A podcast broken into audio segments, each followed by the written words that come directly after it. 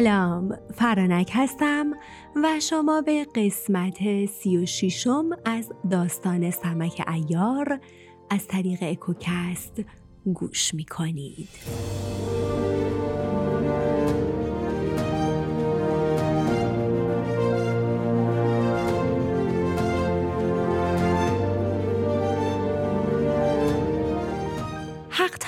چنین تقدیر کرد که وقتی سرخ کافر را به همراه قطران هرموسکیل خردسب شیدو به شهر آوردند روز افسون نگران شد و با خود گفت بیشک سمک به جستجوی آنها میآید امشب از خانه بیرون می روم.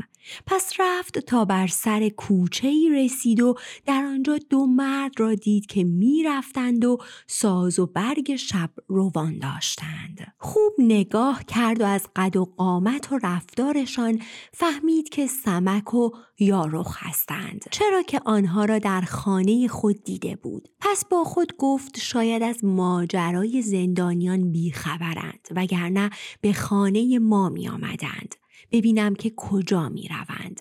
به دنبال آنها به راه افتاد و مواظبشان بود تا اینکه به کاخ شاه رسیدند. روز افسون با خود گفت شک ندارم که آنها به جستجوی زن و دختر شاه می روند. ببینم که چه کار می خواهند بکنند. این را گفت و پنهان شد تا سمک در اطراف کاخ شاه گشت و به گوشه که پاسبانانش در خواب بودند آمد و گفت ای یارخ کمند بیانداز. گفت ای پهلوان این کار من نیست.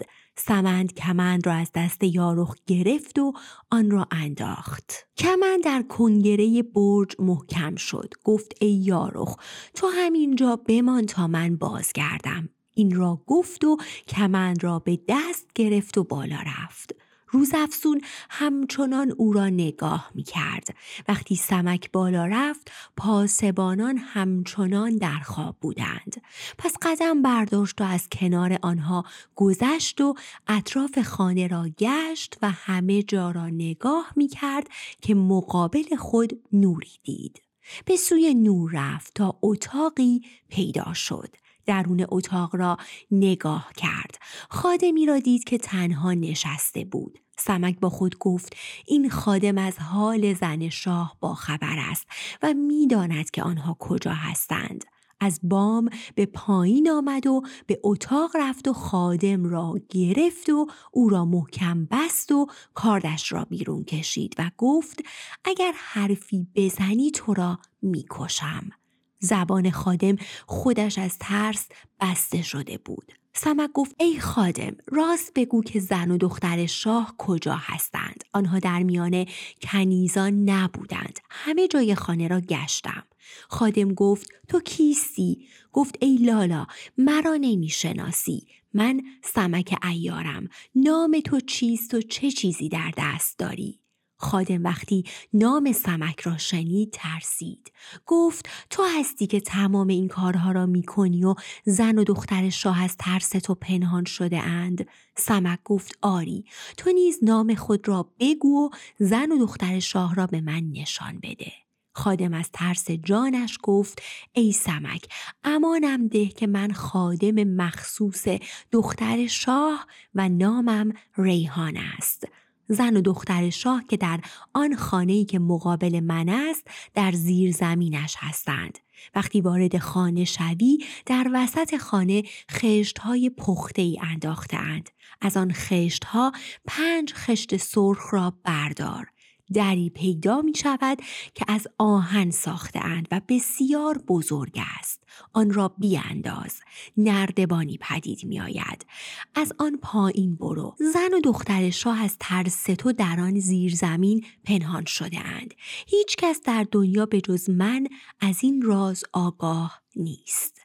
سمک دست و پای خادم را بست دهانش را با پارچهی پر کرد و او را همانجا انداخت و به داخل خانه رفت. از آن خشت های پخته چند تا را برداشت. دری پدید آمد. سمک آن را کند.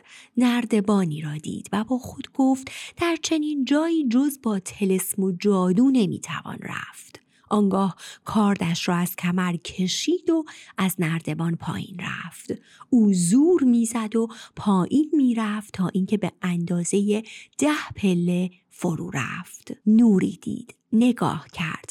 ماهانه و ماهستون را بر روی تخت خفته دید. شمعی که بالای سر آنها میسوخت سمک نزد آنها آمد و بر آنها بانگ زد هر دو از جا پریدند و کسی را دیدند که کنار آنها ایستاده گفتند کیستی سمک گفته ای زیبا رویان آیا مرا نمی شناسید؟ همانی هستم که شما از ترس او در اینجا پنهان شده اید. آنها وقتی نام سمک را شنیدند قوت از دست و پایشان رفت. سمک هر دو را بست.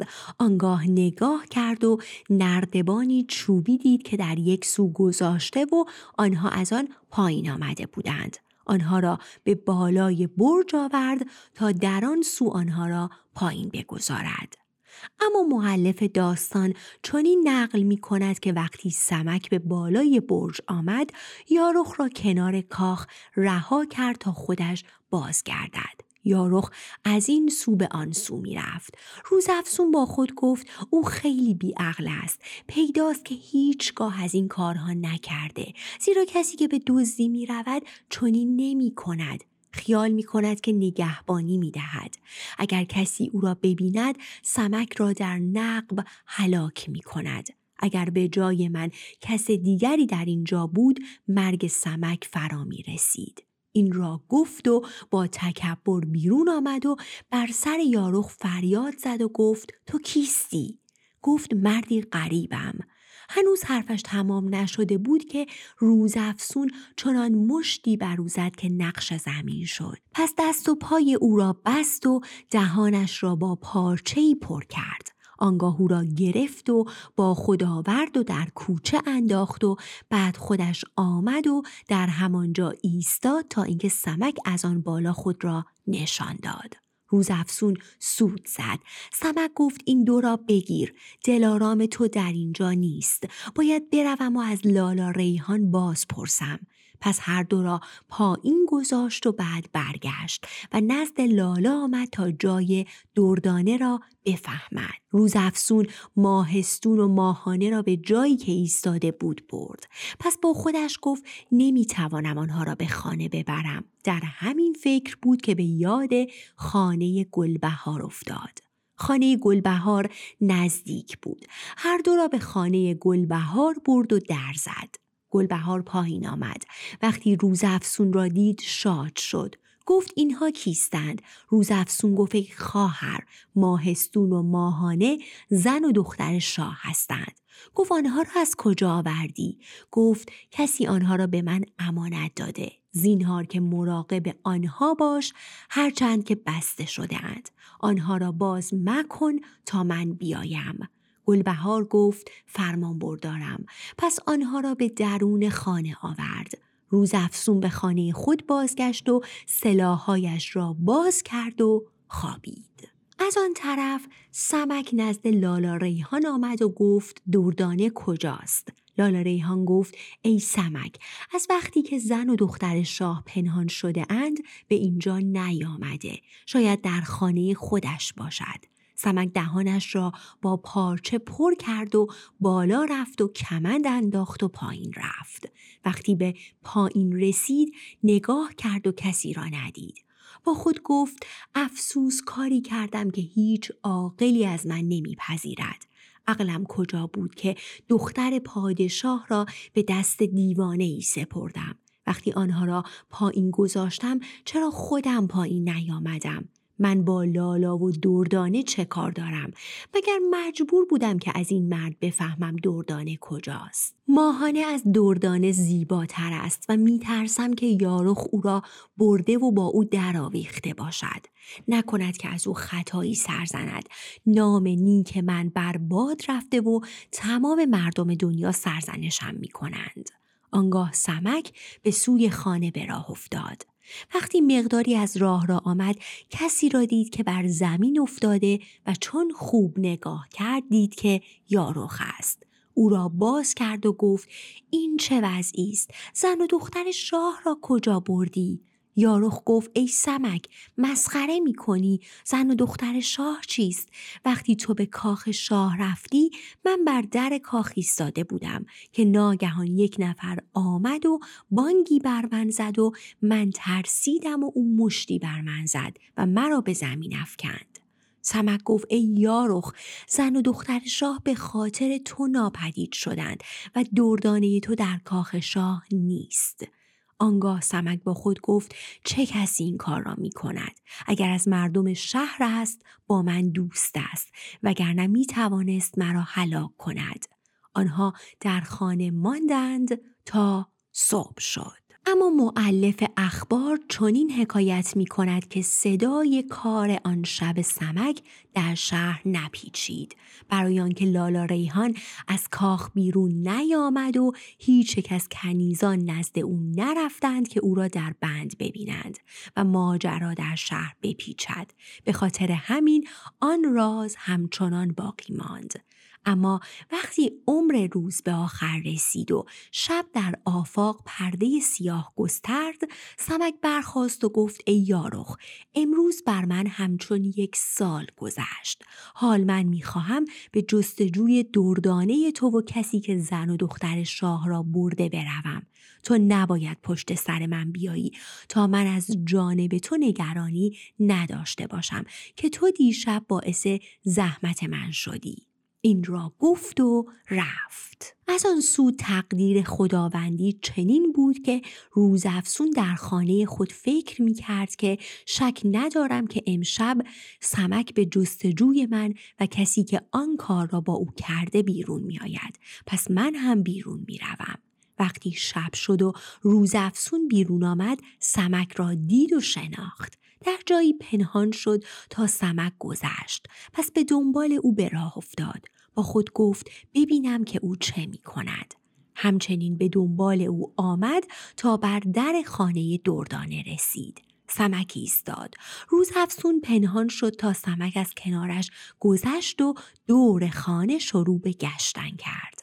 سمک گوشه ای را انتخاب کرد و کمند انداخت و آن را در کنگره بام محکم کرد. سپس به بالا رفت و به درون نگاه کرد. دردانه را دید که با کنیزکی نشسته و مشغول گفتگو هستند و دو صندوق هم کنارشان است. در بام اتاق را گشود و بیباک به پایین آمد و بر آنها فریاد زد. و گفت من سمک ایارم. آنها وقتی نام سمک را شنیدند درمانده شدند.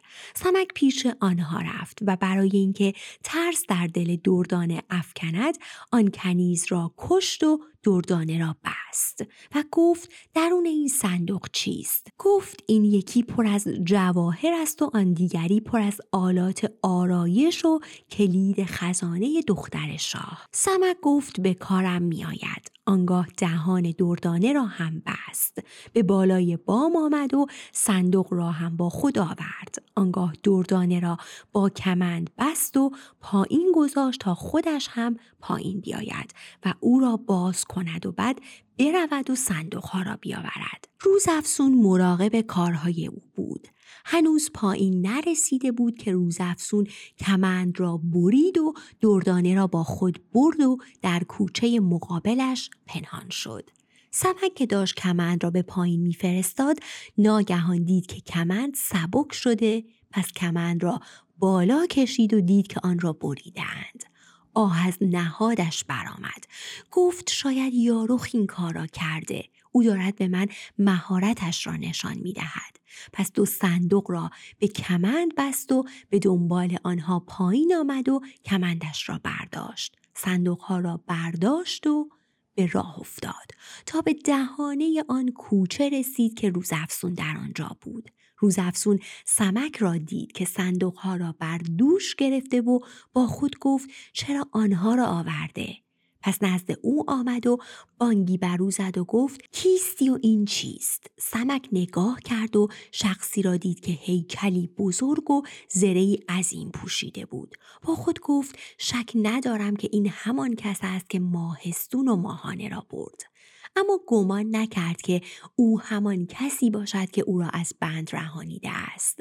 صندوقها را از دوشش پایین گذاشت و کاردش را کشید و به سوی روزافسون حمله کرد تا او را با کارد بزند.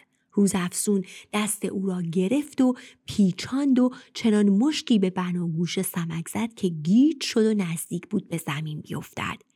چرا که او مردی ضعیف الجثه بود و روزافزون قوی هیکل.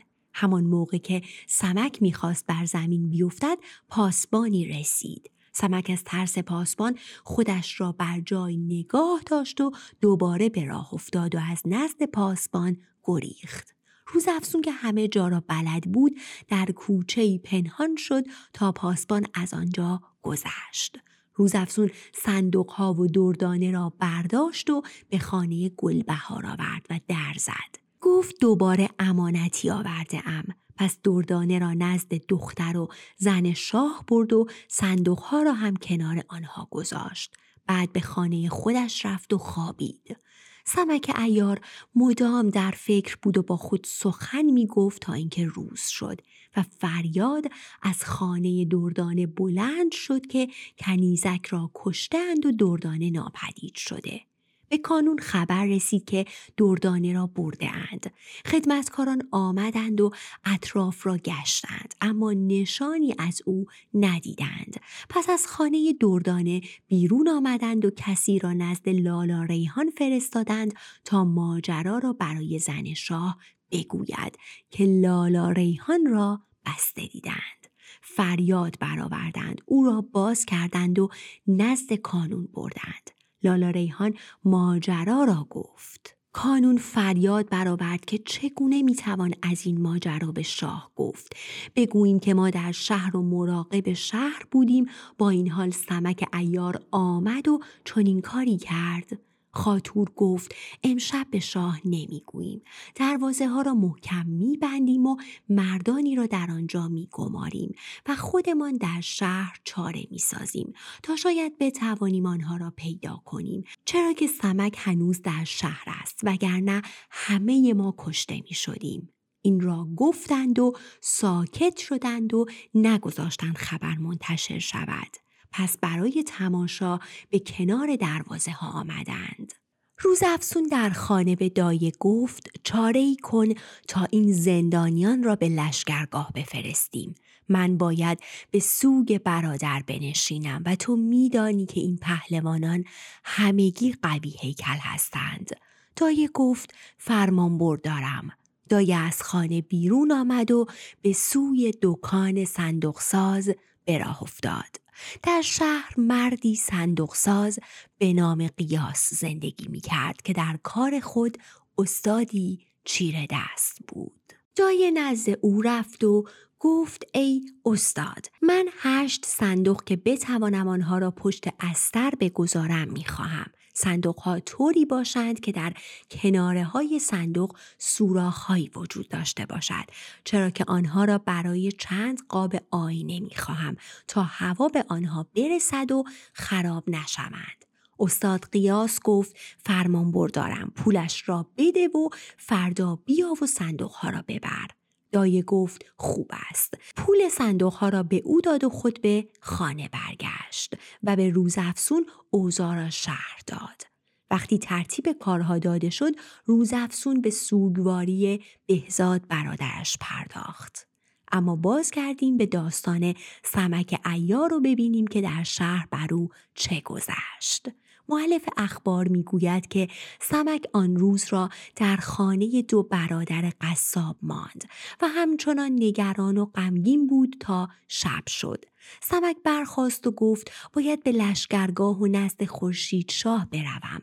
باشد که از آنجا کاری صورت دهم و ماجرا بر من روشن شود که دلم از این کار خون شده است.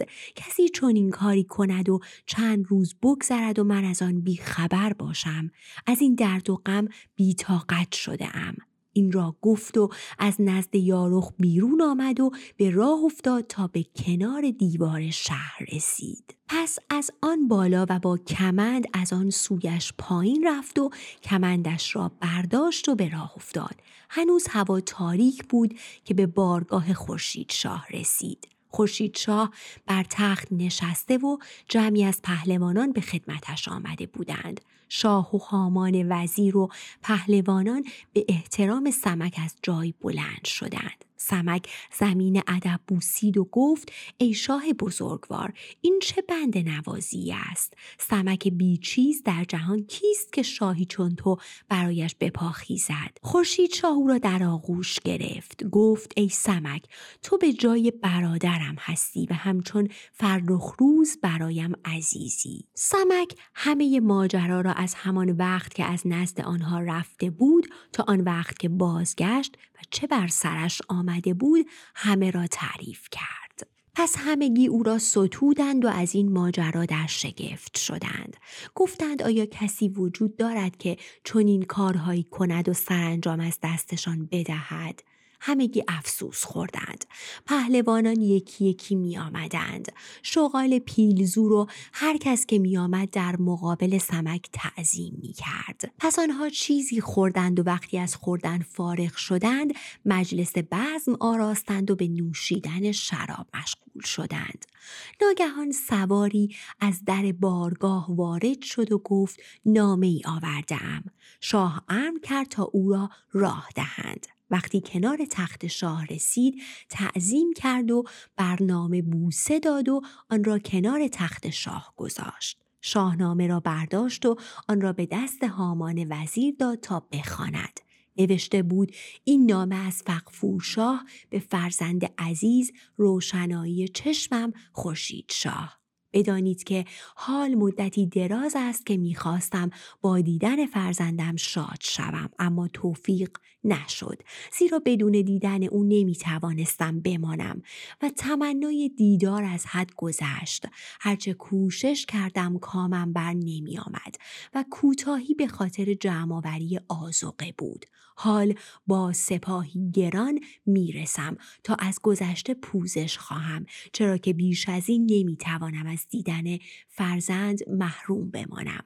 تا شما را معلوم شود و سلام. وقتی خورشید شاه این خبر را شنید همان دم امر کرد تا تمام پهلوانان به استقبال بروند. فرخ روز را به همراه سپاهی در لشکرگاه به جای گذاشت تا آنجا را نگاه دارند. خورشید شاه به همراه هامان وزیر برای استقبال بیرون رفتند و دو فرسنگ از راه را پیمودند تا لشکر فقفور شاه رسید. پس بر کنار راه ایستادند تا لشکر گذشت و چتر فقفور شاه پدیدار شد. همان موقع خورشید شاه و هامان وزیر و به دنبال آنها تمام سپاه پیاده شدند.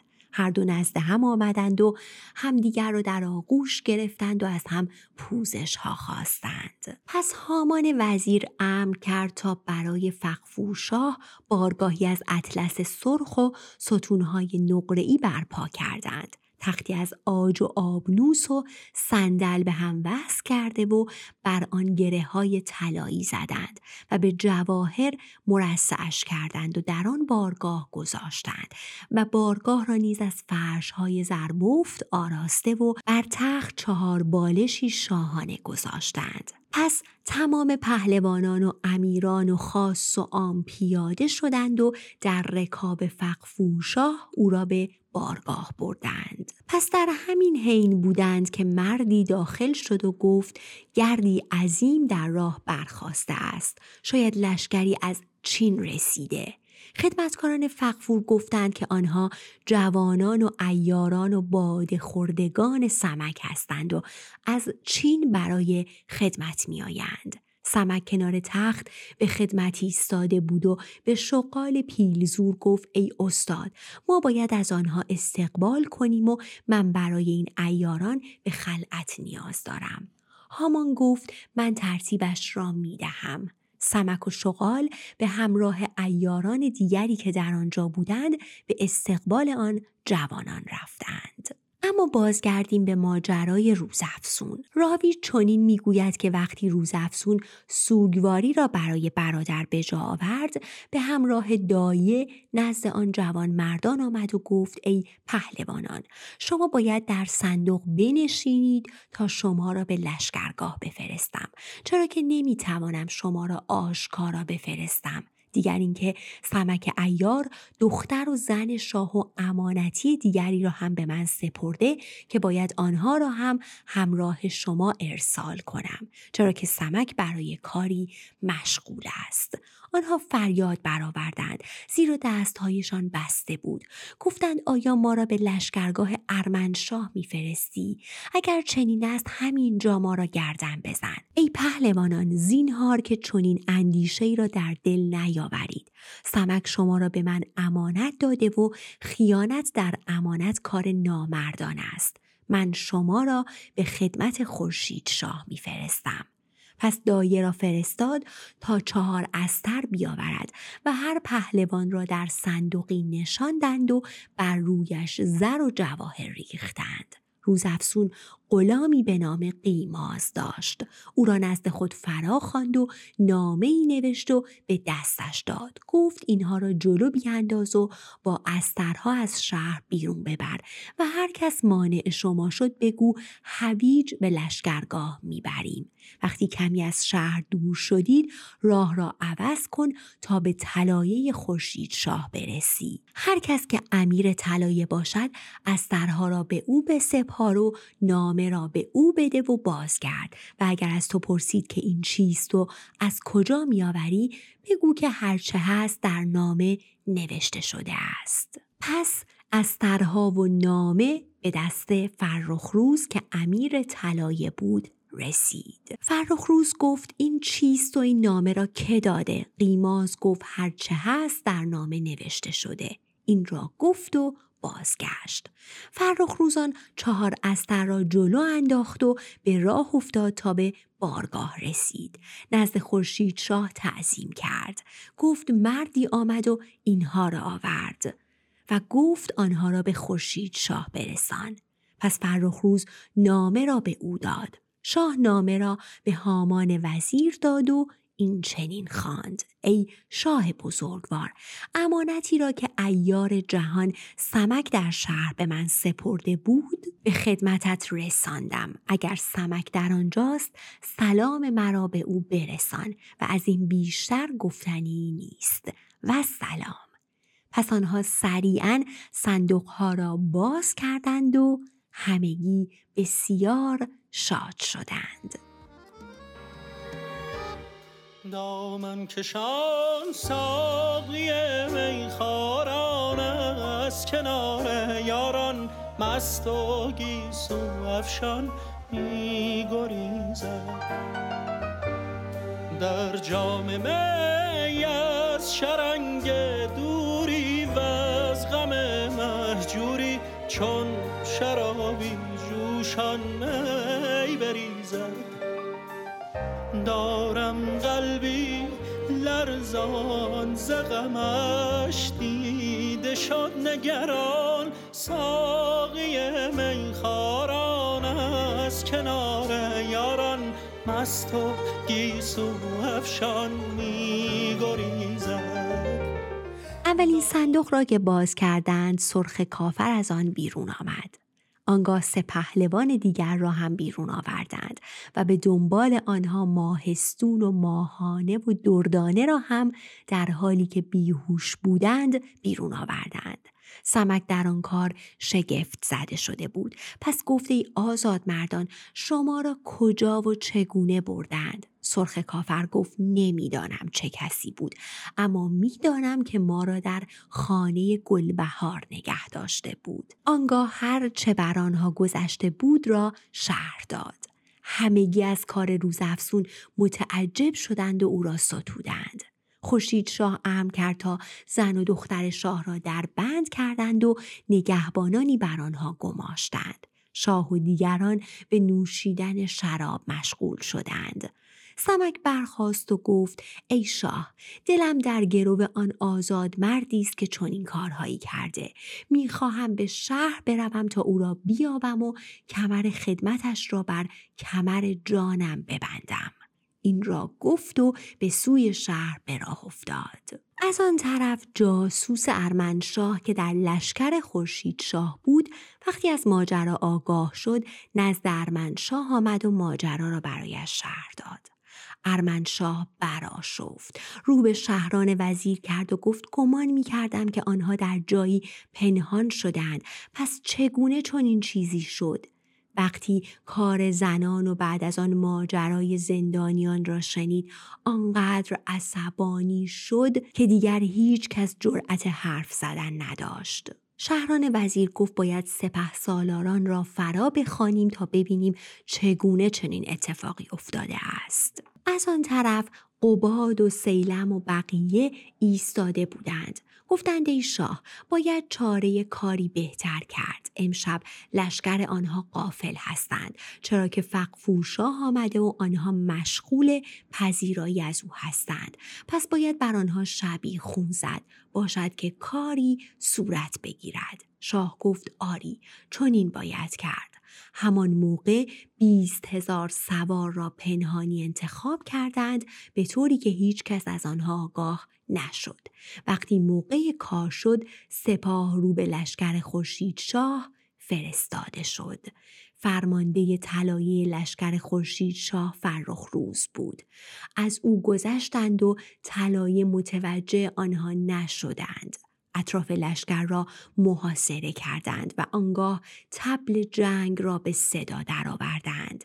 دست به تیرها بردند تیرهایی که با نفت آغشته شده و بعد آن را آتش زدند با آنها به لشکرگاه خورشید شاه حمله کردند لشکریان خورشید شاه قافل بودند که ناگهان قوقا و آشوبی برخاست. عدهای از سپاهیان مست و گروهی نیز به نوشیدن شراب مشغول بودند. گروهی هم خوابیده بودند. وقتی چنین شد هر کس که می توانست از خیمه بیرون می آمد و رو به جایگاه جنگ می کرد. دو سپاه به هم در افتاده بودند که ناگهان بادی عظیم برخاست و چنان که خیمه ها و خرگاه ها را از جا می کند. خروش و زاری در لشکرگاه افتاد. فخفورشاه و خورشیدشاه به درگاه آمدند و فریاد می کردند که نمی خواهیم هیچ کس از خیمه بیرون بیاید. با تیغ های آماده درون خیمه ها باشید. دو لشکر به هم در افتادند و مشغول نبرد شدند. دوست از دشمن قابل تشخیص نبود تا جایی که باد شدیدتر شد و تمام خیمه های اردوگاه از جای درآمدند. از قضا محپری و لالا صالح در خیمه خود بودند. آنها ترسیدند و گفتند چه شده است؟ پس از خیمه بیرون آمدند و بر اسبها سوار شدند و در گوشه ای ایستادند تا صبح شد و هر دو لشکر از هم جدا شدند. فخفور چین و خورشید شاه به بارگاه آمدند در حالی که از اتفاقی که افتاده بود غمگین بودند. با هم گفتند که حیله بزرگی به ما زدند. نمی‌دانیم چگونه شد. از آن طرف شاه از فرط غم برخواست و به خیمه زنها آمد. محپری را در خیمه ندید. فریاد کشید و گفت محپری کجا رفته است؟ او را جستجو کردند اما او را نیافتند. از خادمان و کنیزکان پرسیدند. آنها گفتند وقتی باد وزیدن گرفت محپری و لالا صالح از خیمه بیرون آمدند و دیگر خبر نداریم. شاه گفت ببینید که آیا زندانیان هستند. آمدند و زن و دختر شاه و دردانه را طلب کردند اما آنها را نیز نیافتند. پس آنها را در میان کشته شدگان جستجو کردند اما هیچ نشانی از آنها نبود.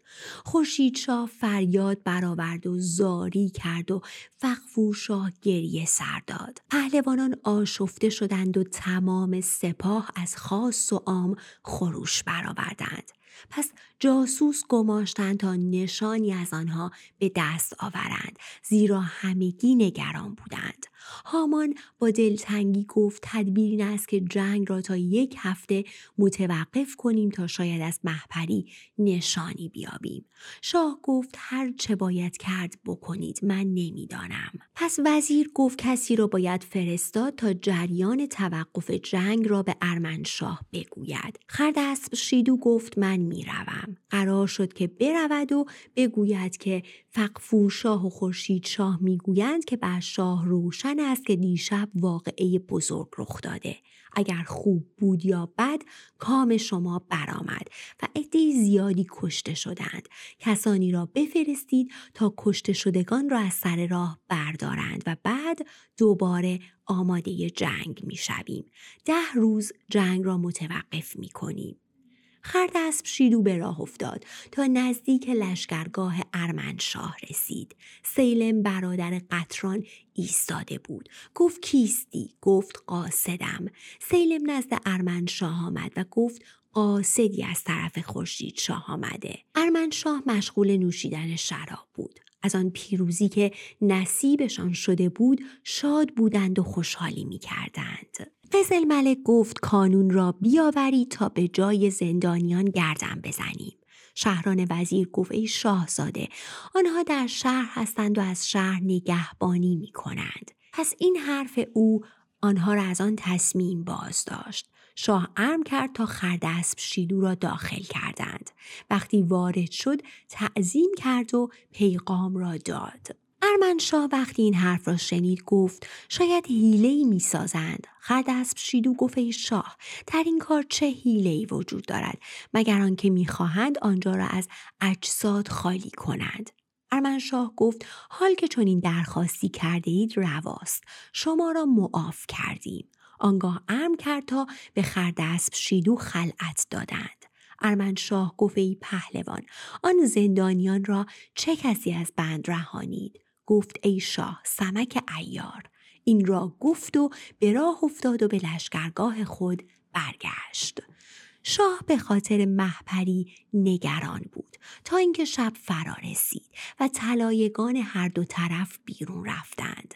سرخ کافر نزد خورشید شاه تعظیم کرد و ماجرا را چنان که گذشته بود باز گفت و ادامه داد که بنده به شهر می‌روم تا ماجرا را برای سمک بگویم تا او به جستجوی محپری براید باشد که نشانی از او به دست بیاید که در دلم چیزی آمده است. شاه گفت چه چیزی؟ سرخ کافر گفت شاه بدان که صلاح خدمتکاری متعلق به ارمنشاه است. و می‌گویم که مبادا او محپری را برده باشد. شاه گفت تو باید خیلی زود به شهر بروی. باشد که خیلی زود خبر بیاوری. سرخ کافر به راه افتاد. به شهر رسید به وسط بازار زرگران و در جایگاه خودش ایستاد. سمک به شهر آمده بود. تا نشانی از کسی که چنین کاری با زندانیان کرده بود به دست بیاورد و حال داشت میگشت. از آن طرف روزافسون در خانه با خود می‌گفت می‌دانم که به ناچار سمک به جستجوی من میآید. پس باید بیرون بروم. روزافسون نیز رفت و میگشت که ناگهان سمک و روزافسون به هم برخوردند. روزافسون وقتی سمک را دید آمد و بانگ برو زد. سمک کاردش را کشید و به طرف روزافسون حمله کرد تا با کارد او را بزند. سمک می‌دانست که او دوست است اما باز هم به او حمله کرد. روزافسون دستش را پیچاند و کارد را از دستش گرفت. سمک وقتی چنین دید جستی زد و کمر روزافسون را کشید و او را به طرف خودش کشید. دید که بدنش نرم است و مانند بدن مردان نیست. با خود گفت نمی‌دانم چگونه چنین چیزی می شود آنها به هم درآویخته بودند که سرخ کافر به آنجا رسید. سمک وقتی دید که کسی از دور میآید با خود گفت مبادا دشمن باشد و به این آزاد مرد آسیب برساند. پس او را رها کرد و گفت برو تا به تو آسیبی نرسد. هرچه بر سر من بیاید رواست. برو تا ببینم این کیست. روزافزون او را ستود و با خود گفت جوانمردی و مردانگی او مسلم است. از آن طرف وقتی روزافزون رفت سرخ کافر رسید و با حیله نزدیک شد تا چیزی بر سمک بزند. سمک او را شناخت و گفت ای پهلوان مزن من سمکم. سرخ کافر آرام شد و به کنار او آمد. سمک گفت در اینجا چه می کنی؟ سرخ کافر زبان گشود و ماجرای شبی خون لشکر ارمنشاه و بردن محپری و لالا صالح را تعریف کرد. سمک در شگفت شد. گفت شک ندارم که همان آزاد مرد می‌داند. من او را گرفته بودم. چرا رهایش کردم؟ سرخ کافر گفت من هم شک نمی کنم که خود اوست ما باید به خانه گلبهار برویم تا ببینیم اون آزاد مرد کیست آنها به خانه گلبهار رفتند اما در آنجا کسی را ندیدند. پس به خانه دو برادر قصاب رفتند که جایی برای پنهان شدن بود. خداوند چنین تقدیر کرد که کانون از دخترش چیزی به دلش آمده بود. خانون اندیشناک در خانهاش نشسته بود.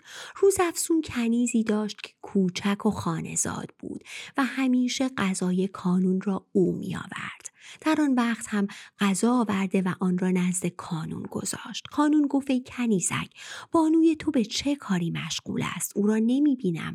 هر شب از خانه بیرون می رود و سهرگاه به خانه برمیگردد. کنیزک گفت شاید به خانه گلبهار می رود چرا که از دیشب او را به خانه خود آورده و اکنون پیش اوست.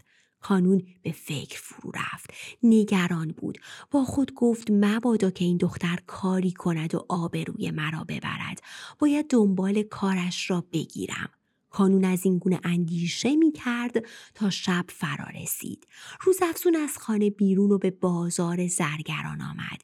دید که سرخ کافر در آنجا ایستاده است. با خود گفت کوشش می کنم تا او را بگیرم که شهرتی تمام برای من دارد. با این فکر آهسته از پشتش آمد و کمندش را از کمر باز کرد و آن را حلقه کرد و انداخت. کمند در گردن سرخ کافر افتاد و روزافزون آن را کشید. تا سرخ کافر متوجه شود او را بر ستونی محکم بسته و چوبی را که با خود داشت بین دو کتفش گذاشت. فریاد و خروش از نهاد سرخ کافر برخاست.